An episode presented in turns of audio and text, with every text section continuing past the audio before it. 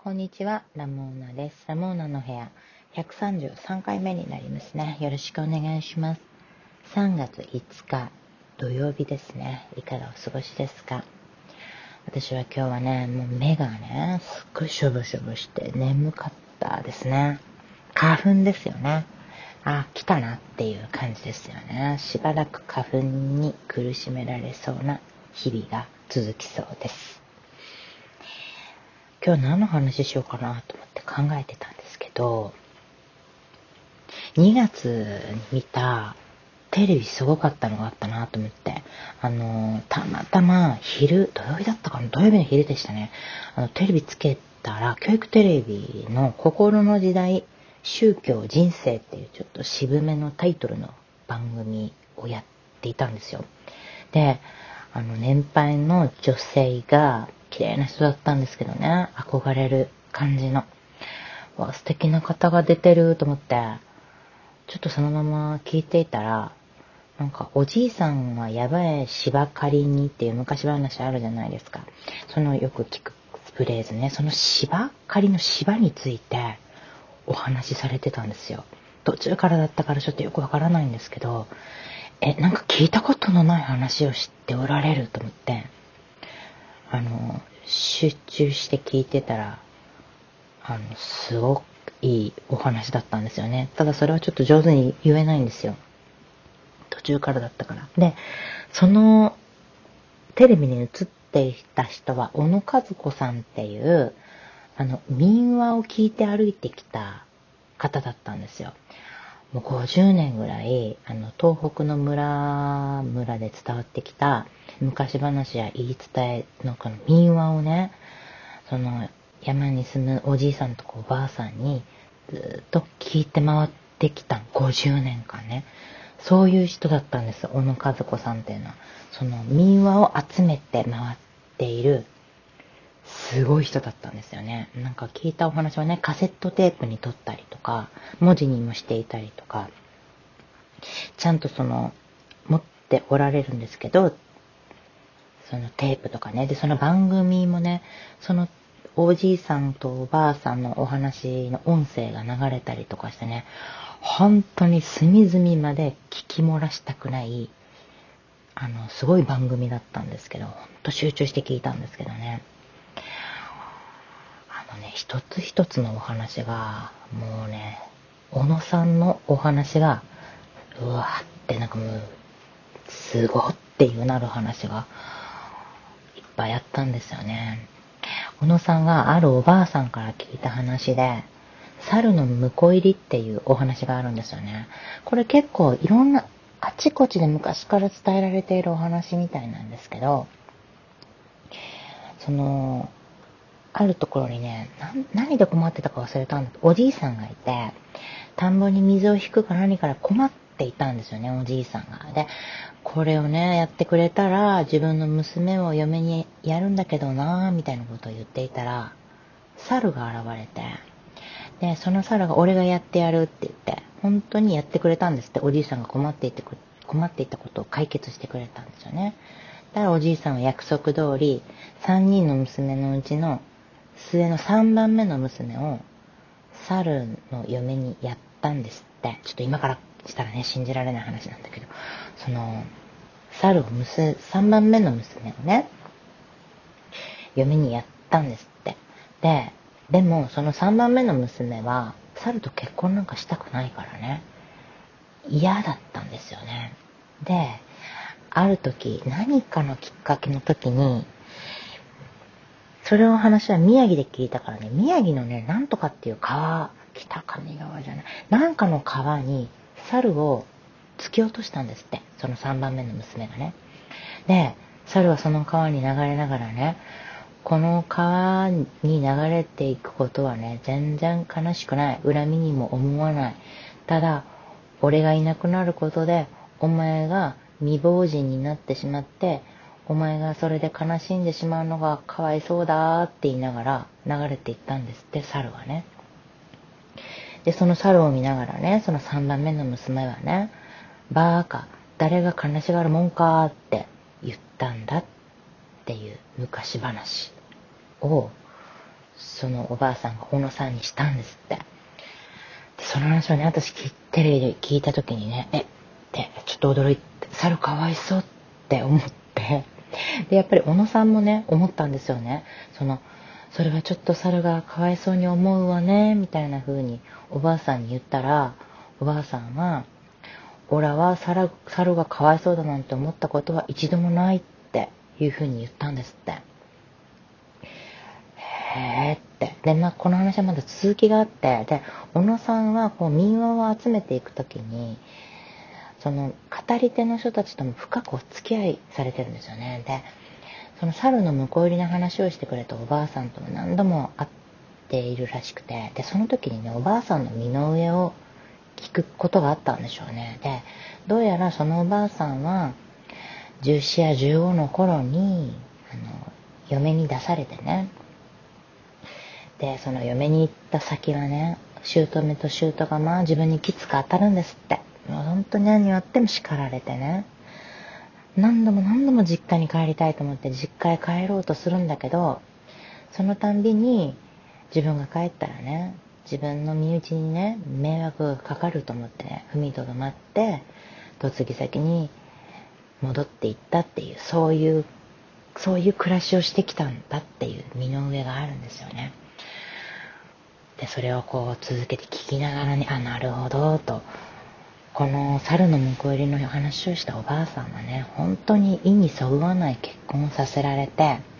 でも大きな声で言えない夫や夫の父親や母親へのその恨みつらみをね、猿を川に突き落とすことでね、何かこう、スッとする、そういうおとぎ話でもって、スッとしてきたんだろうなっていううに小野さんそういうふうにはまとめておられないんですけどなんかそういうふうなおばあさんの身の上の話をされるっていうのはそういうガイドをしてくれた気がしたんですよね。なんかこう一見文字とか本とかで読むだけじゃわひどい話だなと思う話でも語ってきた人たちのその人生込みで考えると一概にね、これかわいそうとかで終わらないものなんだなっていうふうに思ったんですよね。本当に猿を虐待したとかそういう話ではなくて、もしかしたらこの話を語り継いできた人たちは、この猿に、猿に本当に気持ちの分かり合えない誰かをこの意にそぐわない結婚相手の猿にね重ねて来たんじゃないのかなっていうふうに思ってね。あ、すごい話だなって、私本当にそういう観点で民話を語るっていうことを考えたことがなかった、見たことがなかったから、え、すごいな、この話ってね、ちょっと感じ入ってしまったんですよね。民話の持つ力みたいなものをね、その共通の体験をしてきた人たちだからこそわかる何かきっとテーマみたいなのがこの民話にはあるんだろうなと思ってもう今はねそんな勝手に嫁に出されるみたいなことって本当に少ないじゃないですか。だからえなんでっていうような出来事だと思うんだけどあのもしかしたらそういう体験をしてきた人はこの猿の向こう入りの話って違う風に私が思った猿かわいそうみたいな感じ方とは違う感じ方をする人が今もいるかもしれないなって思ったんですよね。いや、すごいお話だったんですよね。もう一個ね、あったんですよ。狼のまつげっていう話があって、あ、るところにおじいさんとおばあさんがいて、で、おじいさんはすごい働き者でね、もうよく働くおじいさんだったんだけど、おばあさんがね、意地悪でね、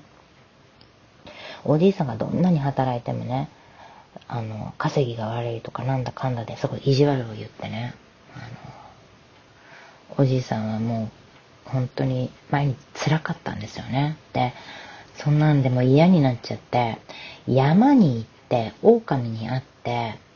狼に自分を食ってくれって言ったんですって。おじいさんも未来に絶望したんでしょうね。そしたら狼が、なんでお前みたいな正直者を、働き者を食わないといけないんだって言って、それよりも、俺のまつげを一本やるから、お前はちょっと家に帰って、そのまつげをかざして、自分のあおばあさんを見てみろっていう風に、妻を見てみろって言われたんですって。で、おじいさんは言われた通り、狼のまつげを一本持って帰って、家に帰ってこう、おばあさんをね、まつげでかざして見てみたらね、おばあさんが古い面取りだったんですって。おじさんびっくりしちゃって、で、村に出て、いろんな人間をね、狼のまつげでかざしてみたら、みんな、なんかもう蛇だの、ムカデなのみたいなも、そういう、なんか動物に見えたんですって。で、おじいさんもすっかり里で暮らすのが嫌になっちゃって、もうそれ以来山に入ってね、一人で暮らしたっていう物語が、これ、狼のまつげっていう話なんですよね。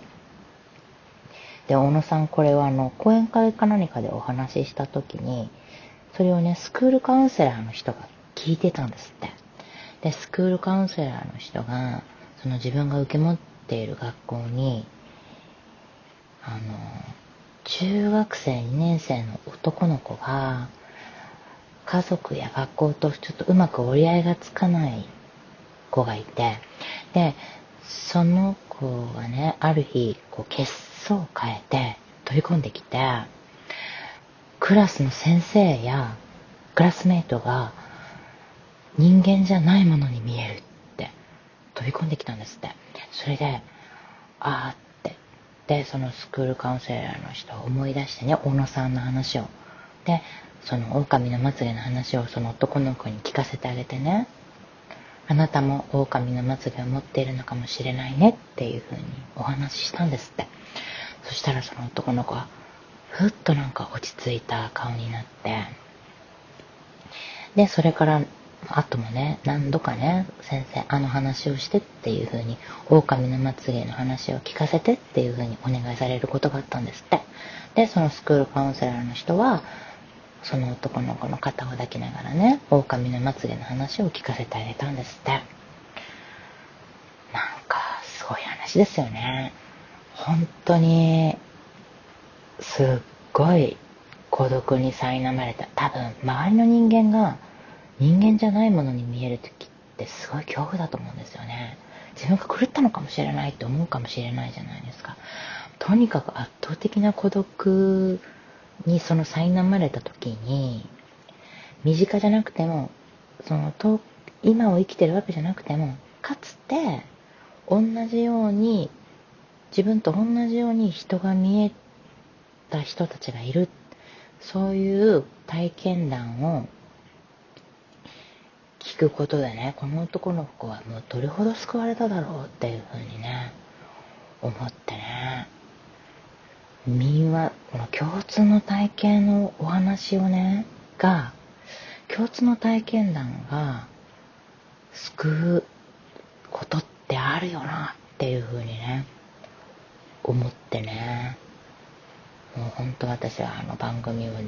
深く深く心に響いたんですよね。やっぱりこう、自分の話っていうのはね、していった方がいいですよ。なんか、考え方が違うとか、感じ方が違うとか、まあいろいろありますけど、やっぱ自分がしてきた体験って、どんなことでもすごい貴重で、貴重なことなんですよね。それが、今じゃなくても、今すぐ後とかじゃなくても、いつか誰かをね、救うかもしれないんだなっていうふうに思ってね。この小野和子さんでね、私はもう本当に民話の力にね、感激したんですよねっていうことを今日は話しました。長々と話したんですけれどもね、ちょっとこれはもうお話ししておきたいと思って話しました。今日も聞いてくださってありがとうございました。それでは、今日はこの辺で終わりますね。さようなら。